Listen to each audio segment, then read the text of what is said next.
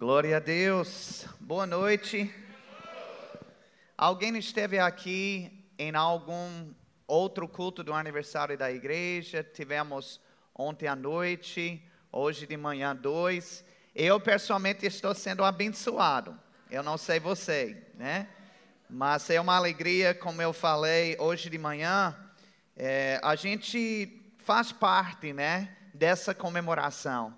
A gente acompanhou durante os 16 anos é, esse processo e com muita alegria a gente tem visto o fruto. Vocês fazem parte também desse fruto e a gente tem muito motivo de celebrar hoje à noite, amém?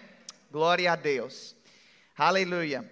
Então eu queria orar com você e vamos entregar a palavra do Senhor para essa, essa noite, amém? Pai, eu te dou graças pela vida de cada pessoa aqui, obrigado Senhor por ter trazido cada um.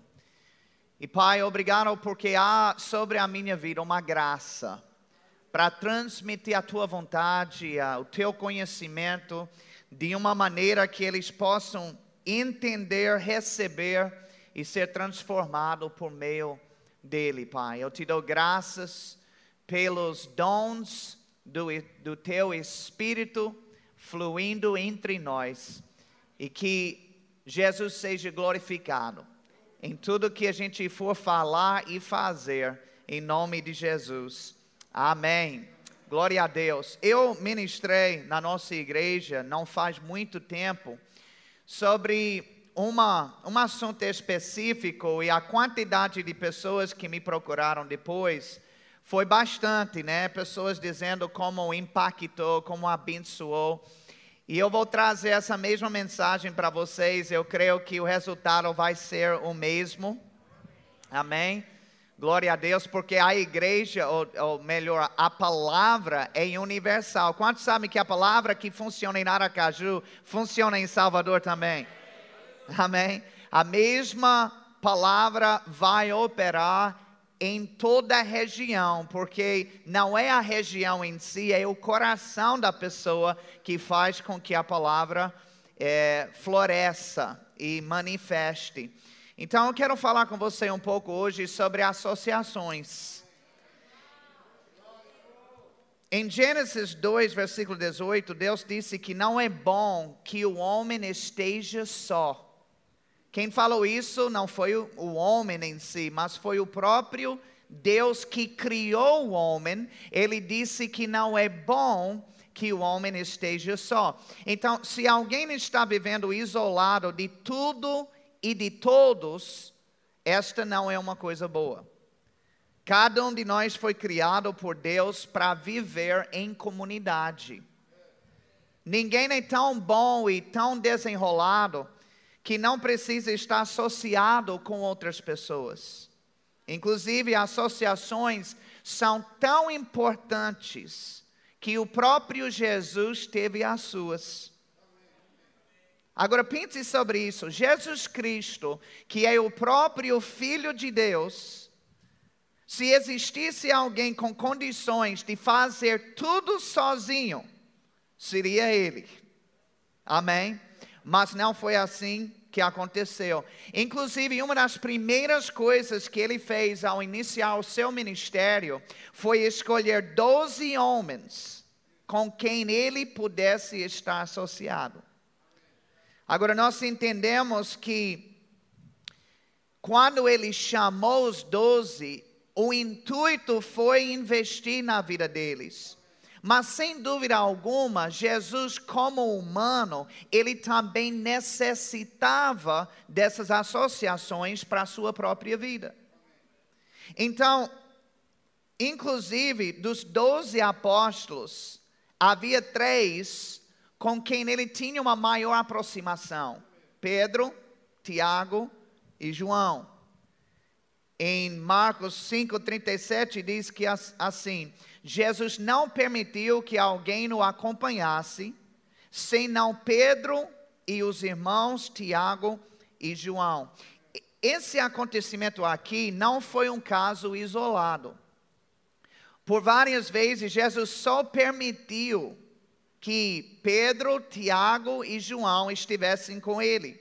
é, por exemplo, na ressurreição da filha de Jairo, no monte de transfiguração, no jardim de Getsemane, antes da sua crucificação, só tinha esses três que poderiam ficar próximos dele, mas ninguém tinha essa permissão. Isso nos mostra algo importante. Se Jesus não permitiu que todas as pessoas tivessem acesso à sua intimidade, então nós também não devemos. Tenha cuidado com as redes sociais. Sabe que um dos males do, das redes sociais é que elas não vieram com manual. Né? As redes sociais foram criadas, as pessoas começaram a acessar, mas ninguém recebeu uma orientação prévia sobre como, o que deve postar, o que não deve postar. E o que acontece é que tem pessoas que estão expondo coisas pessoais demais, além da conta. Deixa eu te dizer uma coisa: nem todo mundo se qualifica para estar engajado na sua intimidade. Existem níveis de associações. E cada nível deve ter um acesso diferente na sua vida. Amém? Assim como foi com Jesus. É, sabe que para assistir um jogo de futebol, existem vários tipos de ingressos que as pessoas podem comprar, né? Eu lembro quando eu fui anos atrás para São Paulo, era as quartas de final da Copa de Libertadores. E eu fui lá no Morumbi para assistir o jogo lá. E alguém, eu não lembro se fui eu que comprei o ingresso, se foi outra pessoa, eu só sei que foi lá em cima, no mais alto da arquibancada. E eu não sei nem porque tem bancos, porque ninguém senta não eu não somente fiquei em pé, mas eu tive que ficar o jogo todo nos dedos assim, para tentar assistir. Imagine! Então, com certeza, esse ingresso foi dos mais baratos que tinha. Aí você tem no mais alto da arquibancada é um preço. Aí depois você vem, vem na parte do meio do estádio.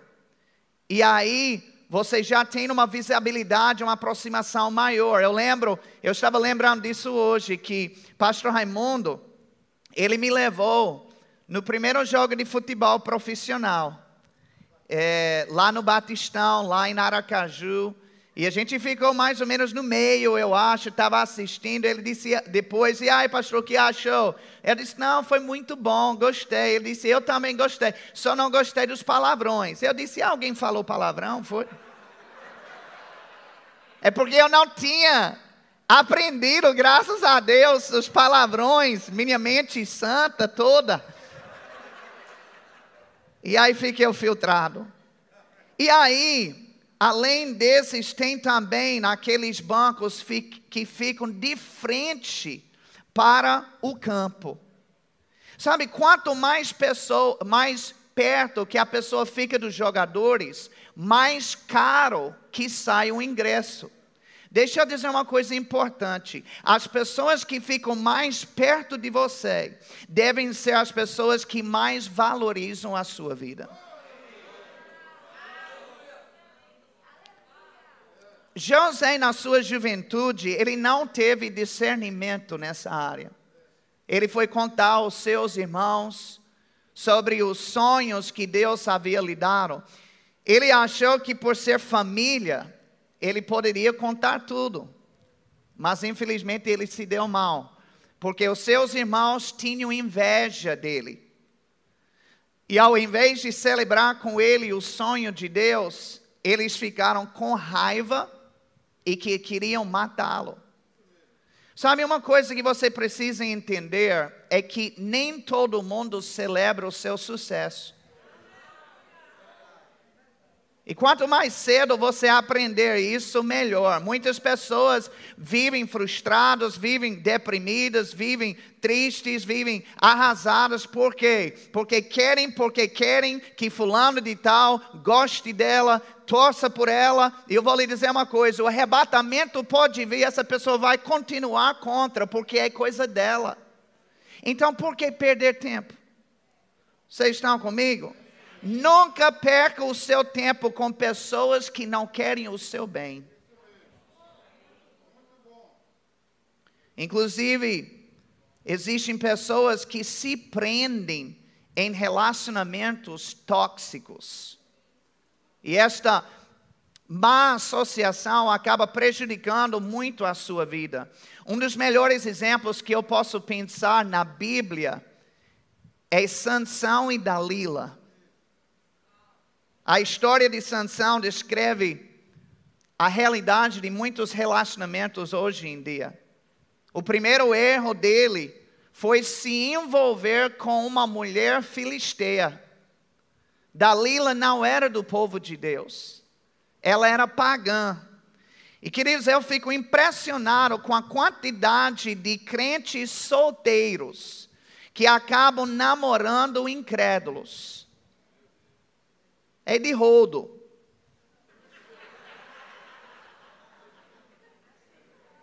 Sabe, se pelo fato da pessoa iniciar um relacionamento como esse, já mostra que o aspecto espiritual não é tão importante para ela.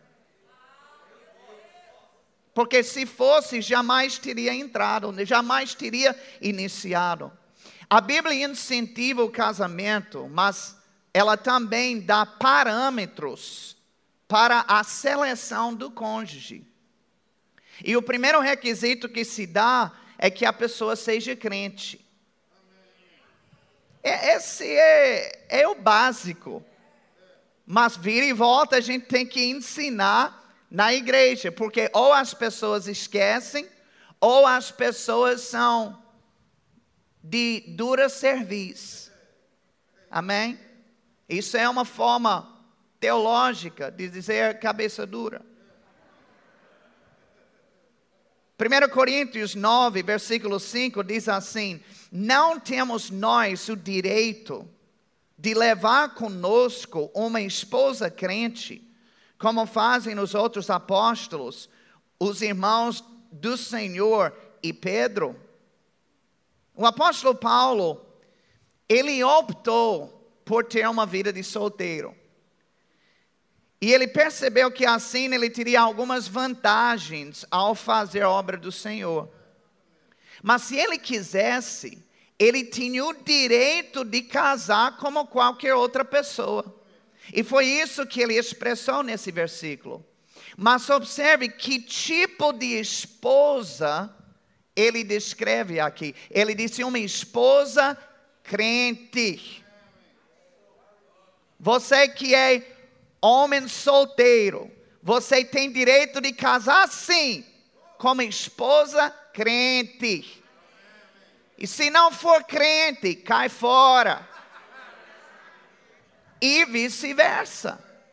Amém? Quem é crente deve se casar com crente. Inclusive, o filho de Deus que decide casar com uma filha do diabo, vai ter graves problemas com seu sogro. Quem sabe o que eu estou falando? E foi isso que aconteceu com Sansão. Ele ficou íntimo demais com uma pessoa com quem ele não deveria ter se associado. O nome Dalila é derivado do verbo dalal, que significa trazer para baixo. Foi isso que ela fez com Sansão. Ela arruinou a vida dele por completo. Nunca se associe com pessoas que trazem você para baixo. E eu não estou me referindo apenas a um relacionamento amoroso, mas sim a qualquer tipo de associação. Analise os frutos dos seus relacionamentos. Às vezes a gente precisa para. Eu, eu, eu tenho percebido ao longo dos anos que às vezes a gente vive a vida e a gente não para para refletir sobre o que é que a gente está fazendo de fato. Aonde é que a gente está se metendo de fato? Com quem a gente está andando de fato? Às vezes a gente precisa faz, uh, uh, dar uma parada e, e fazer um, um check-up, dar uma analisada. É, rapaz, de onde eu vim e para onde é que eu vou? Essas pessoas com quem eu estou andando, como é que está sendo para mim? Está sendo bom ou está sendo ruim? Está me favorecendo ou está me prejudicando? Faça isso. E talvez você se surpreenda com os resultados. Quais seriam os adjetivos que descrevem os seus sentimentos ao encontrar com aquela pessoa? É tristeza? É decepção? é inferioridade. Eu, eu sei da minha própria vida, eu já encontrei com pessoas e toda vez que a gente encontrava, parecia aquela nuvem. Mas não era uma nuvem de glória, não. Era uma nuvem de opressão, a pessoa sempre embaixo. E veja, se você tem um relacionamento assim, você pode até ir para socorrer, você pode até ir para ministrar, mas para conviver não. Vocês estão comigo? E sabe, se o, o fruto está podre, então é porque a árvore não presta. Então, você precisa procurar pra, por novas associações que vão fazer bem para a sua vida. Queridos, eu sei que isso pode parecer. Não se engane, não, não confunda essa mensagem de hoje com algo que você já ouviu, com algo que você já conhece. Porque eu estou lhe dizendo que esse único ponto pode ser o divisor de águas na vida de muita gente aqui. Isso pode ser o rompimento que você estava precisando para poder avançar e crescer nas coisas que Deus preparou e planejou para a sua vida. Você não imagina o quanto que as pessoas erradas podem pesar em você, podem prender você em lugares para que você não avance. Sabe quem escolheu os apóstolos? Foi Jesus. Os apóstolos não escolheram Jesus. Foi ele que escolheu eles. Ele decidiu quem iria andar com ele de perto. Inclusive, a Bíblia diz que ele orou antes de escolher essas pessoas.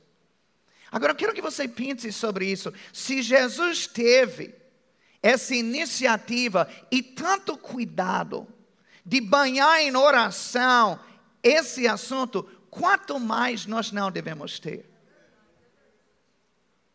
Salmo 119, versículo 63. Davi disse o seguinte: Companheiro sou de todos os que te temem e dos que guardam os teus preceitos. A palavra companheiro descreve alguém que convive com determinadas pessoas. Agora, a palavra hebraica que foi traduzida como companheiro aqui é a palavra shaber. E esta mesma palavra também descreve um associado. Então, Davi estava descrevendo o tipo de pessoa com quem ele se associava.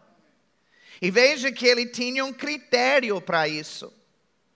A pessoa tinha que temer ao Senhor e ela tinha que ser praticante da palavra de Deus.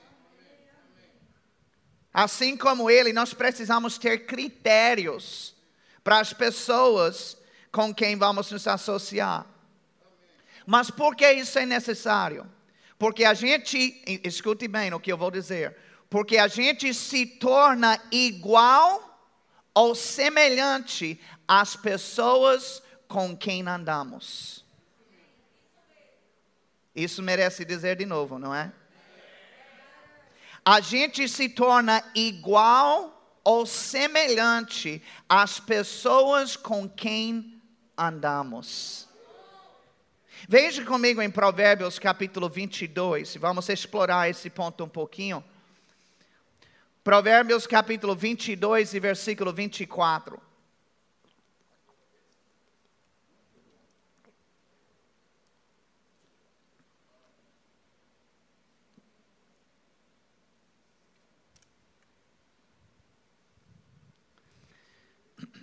Ele diz: Não te associeis com o iracundo, nem andes com o homem colérico, para que não aprendas as suas veredas e assim enlaces a tua alma. Agora, Provérbios é um livro de sabedoria. E um conselho sábio esse, que esse livro dá é para não se associar com o iracundo e para não andar com o homem colérico. Por que devemos evitar uma aproximação dessas pessoas? O versículo 25 diz: para não aprender as suas veredas. Sabe, todo ser humano tem uma influência. E quanto mais tempo se gasta com alguém, mais probabilidade há de ser influenciado por ele. Se a influência que a pessoa carrega é ruim, então isso acaba nos contaminando.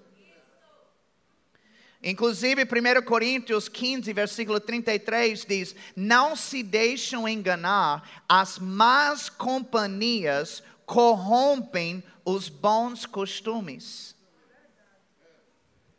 Sabe, durante essa pandemia, a gente tem visto o cuidado que as pessoas têm tido em não se contaminar com outras pessoas. Inclusive, eu já vi mais de uma pessoa é, usando duas máscaras filtradas, por cima disso, um protetor de acrílico, luvas nas mãos e álcool gel na bolsa. O coronavírus, coitado nem, nem querendo vai poder penetrar. Agora, tudo isso para evitar a contaminação. Mas eu quero que vocês saibam que o coronavírus não é a única coisa que contamina, não. E minha pergunta é: será que os cuidados e o zelo que as pessoas têm para evitar a contaminação do vírus, será que elas têm esse mesmo cuidado e zelo de evitar a, outros tipos de, de contaminação? Por que pessoas chegam a usar todo esse tipo de proteção? Porque elas sabem da gravidade que o Covid pode causar. Mas, queridos, eu quero que você entenda que é exatamente isso que o apóstolo Paulo estava dizendo aqui: que a associação com as pessoas erradas pode corromper você. Você sabe o que é corromper? Essa palavra não é leviana, não. Corromper é pesado. Corromper significa que o seu caráter vai daqui para cá.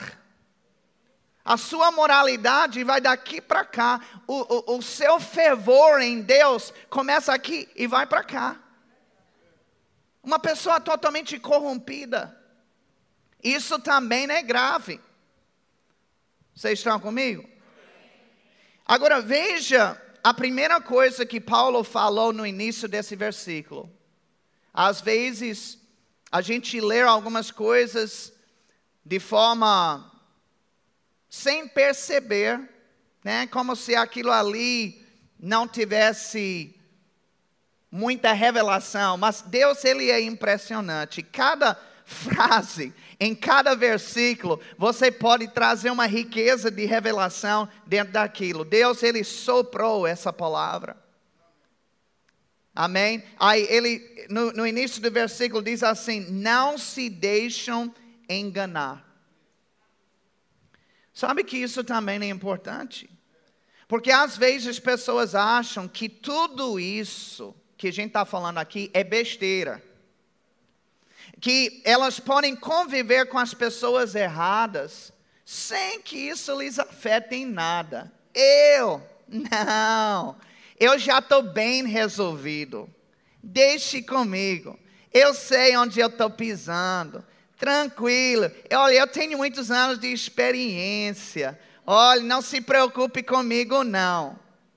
Aí o que é que o apóstolo está dizendo? Ele está falando para esse grupo de pessoas assim, que se acha já. Ele está dizendo: não se engane, não. Não ache que você já está além, que você está num outro nível, que você está numa dimensão superior a todo o resto da humanidade, não. Ele está dizendo que isso tem a ver com todo mundo. Tem a ver com o novo convertido aqui e tem a ver até com o pastor da igreja. Todos nós Precisamos ter esse cuidado com as associações. Porque eu vou lhe dizer uma coisa: influência é invisível, e influência é sutil. É algo que pega em você sem que você perceba. E o ruim disso é quando as outras pessoas percebem. Amém? E elas vêm e lhe contam. Vocês sabem que tem naquela história que o amor é cego, né? Eu já vi moças, coitadas, namorando um mala sem alça. Quase um bandido. Tá, tá beirando a bandidagem já. Safaram já era há muito tempo. Vocês estão comigo? Aí o pai fala, a mãe fala, o pastor fala, as amigas falam, todo mundo está vendo com uma nitidez de Torá, mas ela, ele é meu gatão.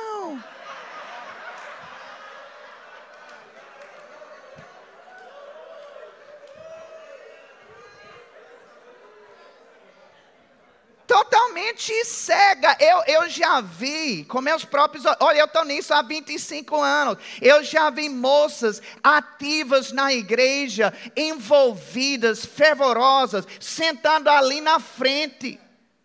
Começou a namorar um mala. Demorou poucos dias, já estava congregando lá no meio.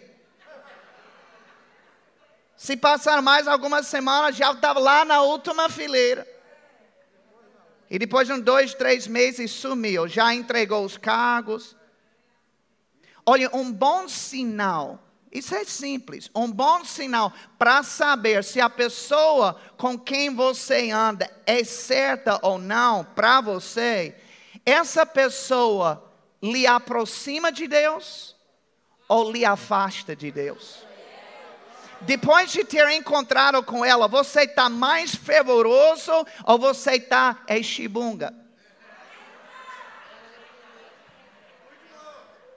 Frio com Cristo. Eu estou lhe dizendo, queridos, que é uma coisa sutil, não se engane. Eu, eu, eu tinha uma avó, graças a Deus ela mais tarde ela se libertou disso, mas teve uma fase quando ela fumava como um trem fumava demais. E eu lembro quando a gente visitava ela e entrava na casa. Gente, pelo amor de Deus. As paredes impregnadas já, já mudaram de cor, já estavam amarelas. Né? E não foi porque pintou, não era o resultado da fumaça. E a gente entrava, às vezes, por cinco minutos, só para falar rapidinho, dar um abraço nela. E eu entrava lá Às vezes era para ir para a igreja, era para sair, e eu todo perfumado, bem arrumado. Aí eu ia lá, dava um abraço, quando eu saía,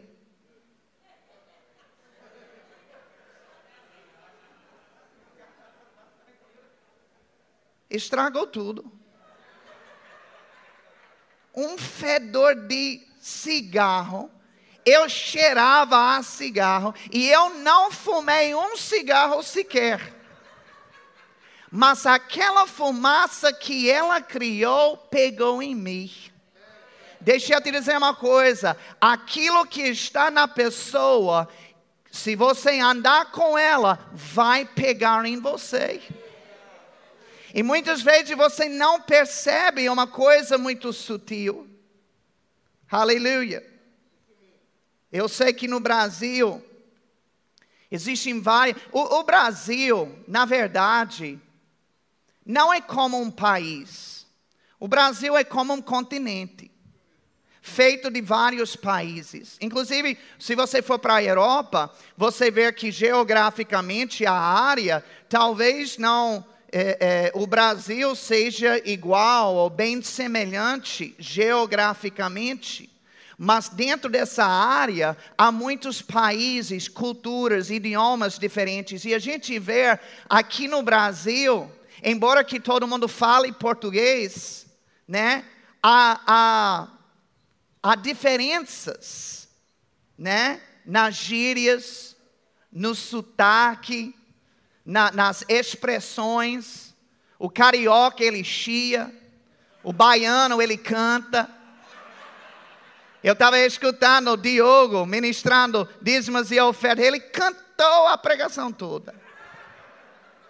Abre na sua Bíblia. Amém, gente. Vamos ler aqui. Ó, outra que canta é Rosana. Ah, ela, aquela daí, é cantor, cantora profissional. Mas é verdade, né? Cada região tem sua maneira. Aí o que acontece? Quando uma pessoa é de um local, aí ela se muda. E ela vai morar numa cidade dessa.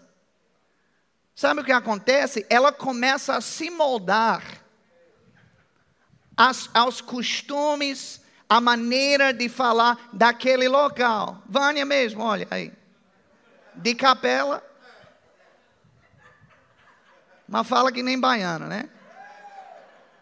E, e, eu, eu tenho sotaque americano. Alguém percebeu que eu tenho um sotaque americano? É bem de leve. É bem, se eu não falasse, você não ia nem saber.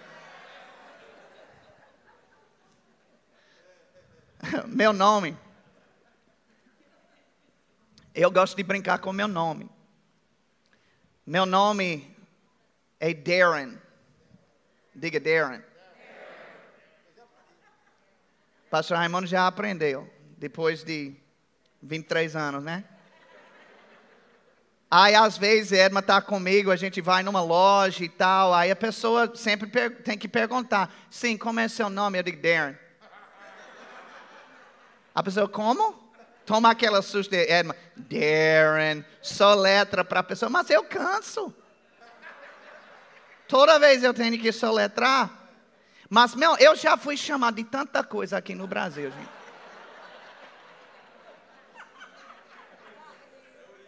Deuri, Geuri, Larry, Harry, Barry.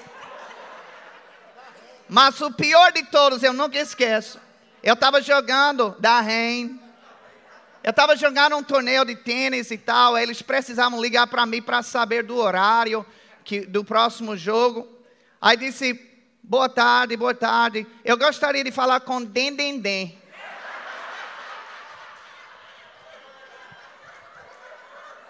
Eu disse: Não, aí não é possível. Dendendem, estava quase falando em língua já.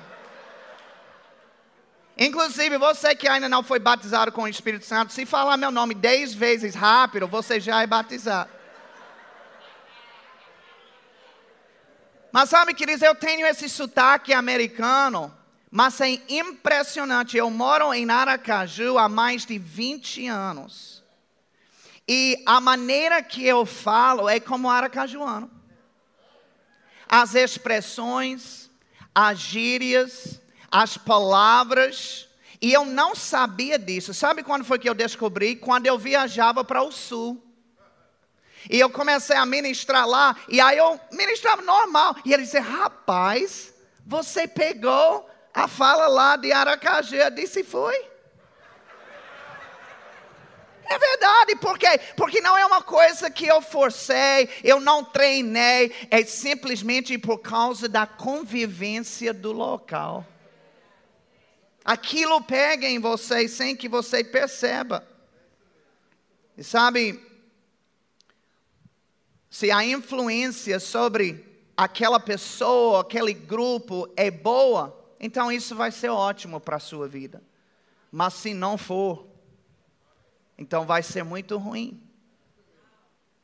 E eu ouso dizer que tem pessoas que não avançaram mais ainda por causa das suas convivências. Vocês estão comigo? Fala, Jeová. Agora veja, eu quero explicar uma coisa aqui, porque às vezes a gente pode achar, quando fala sobre associações más, associações boas, a nossa tendência é levar o entendimento para é, a associação má sendo uma pessoa pecadora, uma pessoa altamente vulgar e coisas desse tipo. E claro que isso faz parte, mas não é só esse tipo de pessoa que eu estou descrevendo, não. Porque às vezes a pessoa em si não é má, ela é gente boa muito gente boa, mas não é uma boa associação. Às vezes, essa pessoa não possui o espírito da fé. O nível de excelência que há na vida dela é muito aquém daquilo que nós devemos ter. E por essa razão ela não consegue acrescentar nada na nossa vida.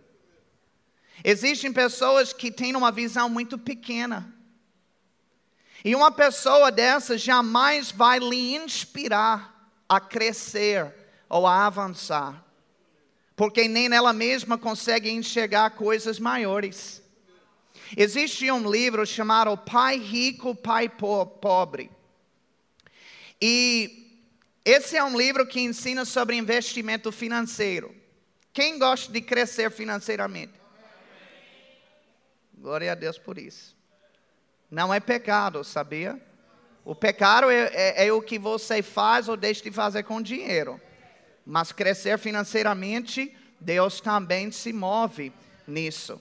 Não ache que uma igreja de milhões você constrói só com, né? Sei lá, qualquer coisa. É dinheiro mesmo que é necessário. Amém? Então, o autor desse livro, ele descreve o pai pobre como sendo o seu próprio pai carnal.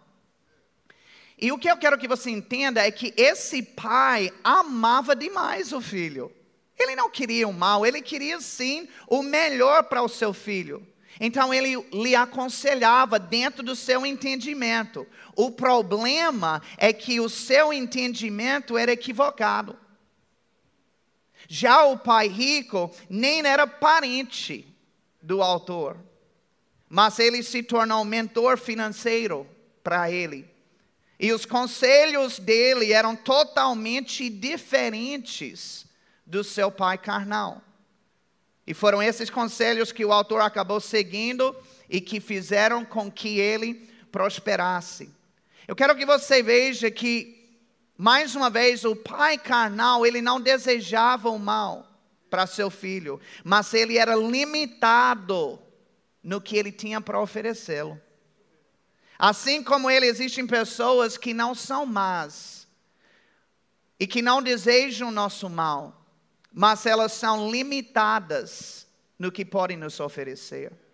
Se você só conviver com pessoas que estão abaixo de você, em conhecimento, em ações, então isso será bom para o seu ego porque você vai se sentir muito inteligente e muito habilidoso ao lado delas.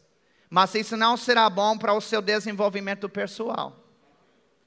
Para crescer espiritualmente, intelectualmente, financeiramente, fisicamente, precisamos nos cercar de pessoas que são melhores do que nós nessas áreas. Pessoas que são sobre modos excelentes. Aleluia. Dessa maneira, sempre seremos, seremos desafiados a melhorar. Sempre veremos que tem mais ainda para galgar, tem mais ainda para conquistar. Aleluia. Amém. Eu não quero ser cercado de pessoas quando eu me sinto o máximo. Meu Deus, olhe para coitado ali, pelo amor de Deus.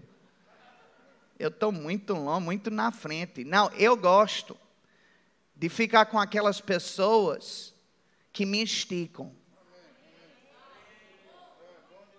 E Deus quer usar pessoas assim. E, e, você é uma linha tênua. Inclusive, você tem que ter muita, muita sabedoria para equilibrar, para não ver essas pessoas e ao invés de ser inspirado, você acaba sendo condenado. Porque a pessoa está tão desenrolada, está tão aguçada, tão, tão excelente, e você diz, meu Deus do céu, eu estou um, um nada aqui. Não.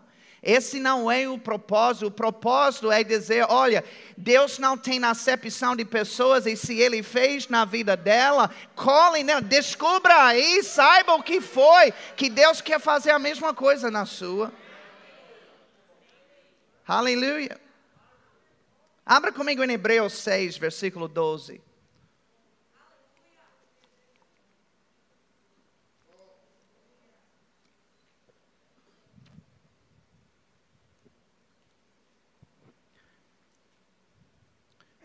Hebreus 6, versículo 12.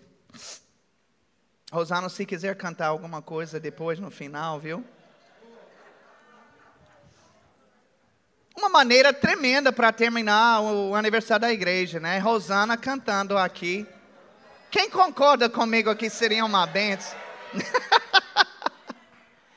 Rosana está pensando, que pecado foi esse que eu cometi para Hebreus 6,12: Para que não vos torneis indolentes, mas imitadores daqueles que pela fé e pela longanimidade herdam as promessas. Agora observe um princípio importante que a Bíblia ensina aqui. Ela diz que a gente, para a gente imitar pessoas que herdam as promessas. Veja que ela não diz para imitar qualquer pessoa. Mas ela diz para imitar aquelas que têm tido êxito. As pessoas que herdam as promessas são as pessoas que têm alcançado sucesso nas suas vidas. Elas têm realizações e testemunhos para contar. Porque uma coisa é certa: como eu posso lhe ensinar um caminho que eu mesmo não trilhei? Como é que eu posso lhe mostrar o caminho das pedras se eu mesmo nunca pisei neles? Mas quando você encontrar alguém que já chegou, que já conseguiu, que já tem como lhe contar não somente o, o que aconteceu, mas como foi que aconteceu, agora sim. Você tem uma boa influência. A Bíblia nos instrui a imitar essas pessoas, porque se fizermos o que elas fizeram, podemos ter os mesmos resultados que elas tiveram. Teve um homem americano chamado Jim Rohn. Diga Jim Rohn.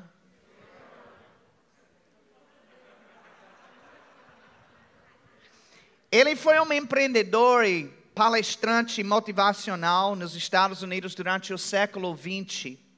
E ele disse o seguinte: que você é a média das cinco pessoas com quem você mais gasta o seu tempo. Pense sobre isso. Você hoje é a média das cinco pessoas com quem você mais gasta o seu tempo. Se as cinco pessoas com quem você mais gasta o seu tempo são endividadas, então a tendência é que você esteja endividada. Se as pessoas são negativas, então a tendência é que você tenha uma mentalidade totalmente negativa. Devemos analisar bem as nossas convivências. Quem está nos cercando? Quem anda mais próximo de nós? Jesus era muito ciente de quem andava próximo dele e com quem ele mesmo convivia. Se você não gosta do que está vendo nessas pessoas mais próximas de vocês, quando você parar para refletir e você começa a pensar, rapaz, eu gasto muito tempo com fulano e, sinceramente, é crente, glória a Deus, é uma bem, mas é, tá um, é um fracassado na vida real, né?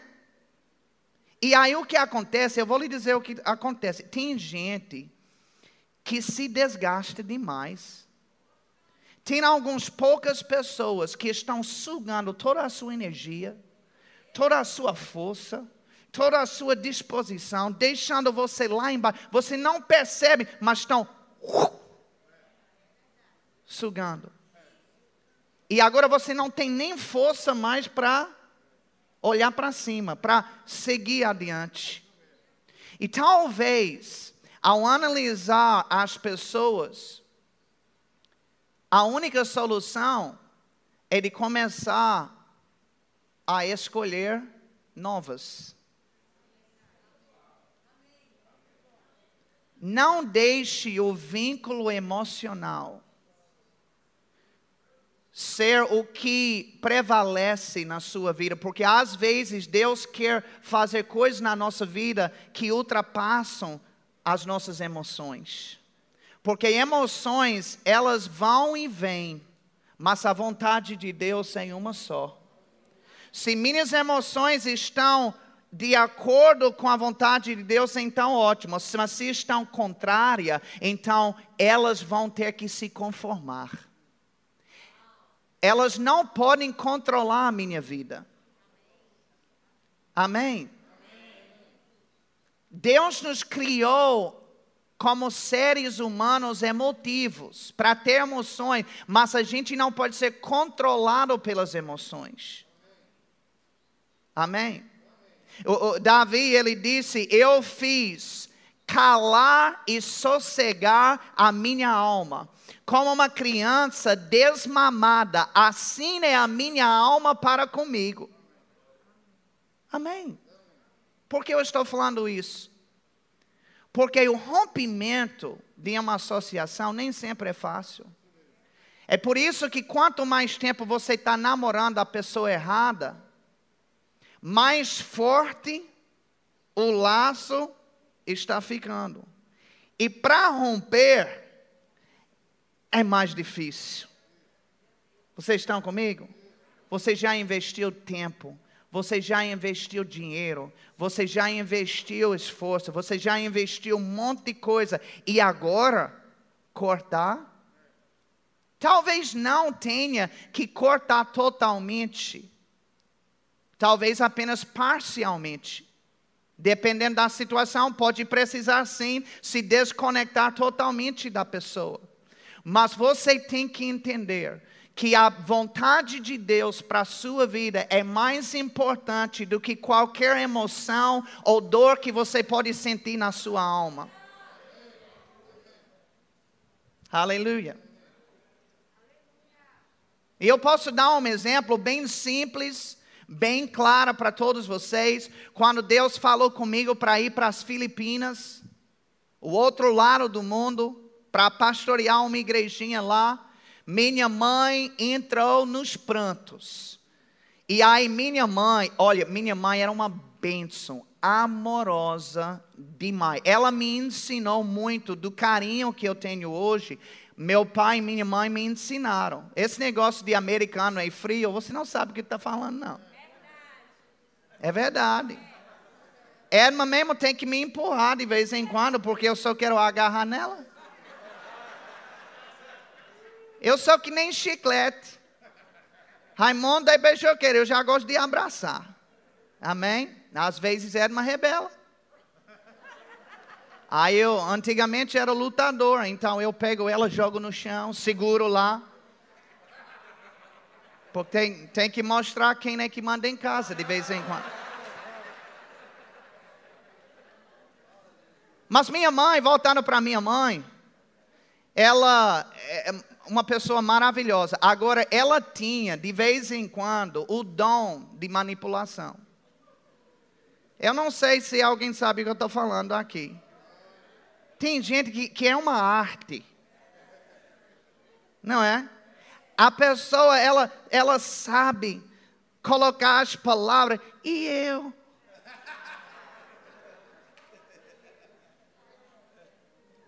E nós estamos falando sobre minha mãe. Essa é uma pessoa que você não joga fora, você não descarta. E ela estava chorando. E eu, você vai me deixar? E o que eu vou fazer? Ah! Eu quero dizer uma coisa para você. Ela está apontando. Queridos, se você acha que isso foi fácil, para minha alma não foi.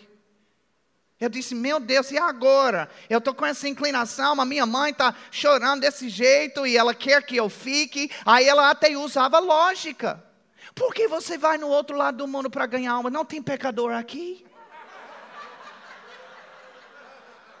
Fazia lógica. Se eu parasse para refletir, eu iria concordar com ela, dizer, não, realmente. Tem, olha, olha um monte de, de bandido aí, precisando de Jesus. Eu poderia montar uma igreja aqui também mas não foi a direção de Deus para a minha vida. E eu entendi naquele cenário que eu precisava tomar uma decisão. Ou eu cedia a minha mãe, sentindo a dor nas emoções, o apego emocional com ela, e eu desobedeci a Deus. Ou eu obedeci a Deus e eu ia ter que confiar que Deus ia cuidar da minha mãe. Vocês estão entendendo o que está... Eu não pretendi falar, mas eu estou dando uma ilustração para que você entenda. Tem gente aqui que está precisando de romper com algumas pessoas. Parcialmente, algumas, totalmente de outras. Aleluia. Eu vou lhe dar um exemplo disso até biblicamente, tá? Veja comigo em Marcos 5, eu já vou convidar o grupo de louvor. Marcos capítulo 5, versículo 38.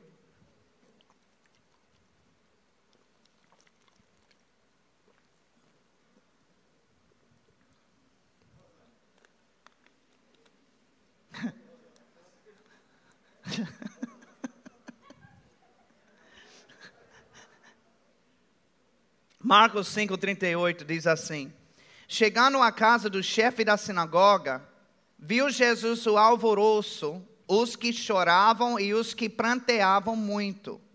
Ao entrar, lhes disse: Por que estáis em alvoroço e chorais? A criança não está morta, mas dorme. E riam-se dele. Tendo ele, porém, mandado sair a todos, tornou o pai e a mãe da criança e os que vieram com ele, e entrou onde ela estava. Tomando-a pela mão, disse: Talitá, comi. Que quer dizer, menina, eu te mando, levanta-te. Imediatamente a menina se levantou e pôs-se a andar, pois tinha doze anos. Então ficaram todos sobremaneira admirados. Então, nessa história, a filha de Jairo, havia falecido. Jairo era o chefe da sinagoga e a sua filha tinha apenas 12 anos de idade, ela era uma adolescente. E quando Jesus disse que a criança não estava morta, mas apenas dormindo, as pessoas começaram a rir dele, zombaram das suas palavras. Sabe que nem todo mundo entende a linguagem da fé? Às vezes, as pessoas naturais acham um absurdo quando se fala coisas de teor espiritual. Quando você não vê nada, mas você fala como se já existisse. Pessoas olham, hum, hum, criticam, falam mal, ficam rindo. E sabe assim, veja o que Jesus fez com essas pessoas especificamente. Assim que riram dele, a Bíblia diz que ele mandou sair todos. Diga todos. Não foi a metade, não foi uma parte. Ele disse: Não, todos vocês que acabaram de rir, olha, saiam, por favor. Observe que o sobrenatural só se manifestou depois que estas pessoas foram removidas. Talvez seja necessário remover algumas pessoas do nosso convívio para que o sobrenatural de Deus possa se manifestar em nossas vidas. Se a gente andar com as galinhas, nós nunca vamos voar como as águias. As pessoas que não têm visão e que não têm fé serão sanguessugas na nossa vida. Como eu falei, vão sugar o nosso tempo, vão sugar a nossa energia, as nossas aspirações. E é por isso que temos que estabelecer limites. Pode ser que esse limite seja a redução do tempo, pode ser é, eliminando totalmente. Mas a questão é esta: se nós não removermos de nós as pessoas erradas, então as pessoas certas nunca vão poder chegar. Vocês estão comigo? Porque o príncipe maravilhoso, homem de Deus, ainda não chegou, porque você não larga os malas. Que homem que é homem de verdade vai se meter num relacionamento que já está andando de mãos dadas com alguém? Não, você precisa se separar e se consagrar e esperar o melhor de Deus, e Ele vai conduzir Ele até você e você até Ele. Isso seja na relação amorosa, isso seja nos negócios, isso seja no ministério. E quem são as pessoas certas? Aquelas que já têm alcançado aquilo que nós queremos alcançar. Aleluia. Provérbios 13, versículo 20 diz: Quem anda com os sábios será sábio. Olha que complexidade. Você quer sabedoria? Então procure alguém que é sábio e ande com ele. Você quer se tornar uma pessoa forte na fé? Então procure alguém que é forte na fé e ande com ele. Amém. Você quer ser próspero? Então procure alguém que é próspero e ande com ele. Alguém pode dizer: Ah, mas eu não tenho acesso a essas pessoas que me inspiram. Você pode não ter um acesso físico e pessoal, mas você tem acesso sim. Toda vez que você lê o livro daquela pessoa, ou você assistir a sua ministração, ou você participar do seu curso, então você está se associando com ela. E se esta associação durar por tempo suficiente, então aquilo que se manifesta na vida dela vai passar a manifestar na sua também. Se cerque de pessoas que lhe inspiram e que façam com que você queira ser melhor. E se fizer isso, você nunca vai parar de crescer. Amém? A, vereda do justo é como a luz da aurora, que vai brilhando mais e mais que vai brilhando mais e mais, que vai brilhando mais e mais. Essa é a vontade de Deus para a sua vida. Não é retrocesso, não é voltar para trás, mas é brilhando mais e mais. A cada ano que passa, a cada década que passa, é você crescendo, é você avançando, é você progredindo. Essa é a vontade do Senhor para a sua vida. Fique em pé, por favor. Aleluia.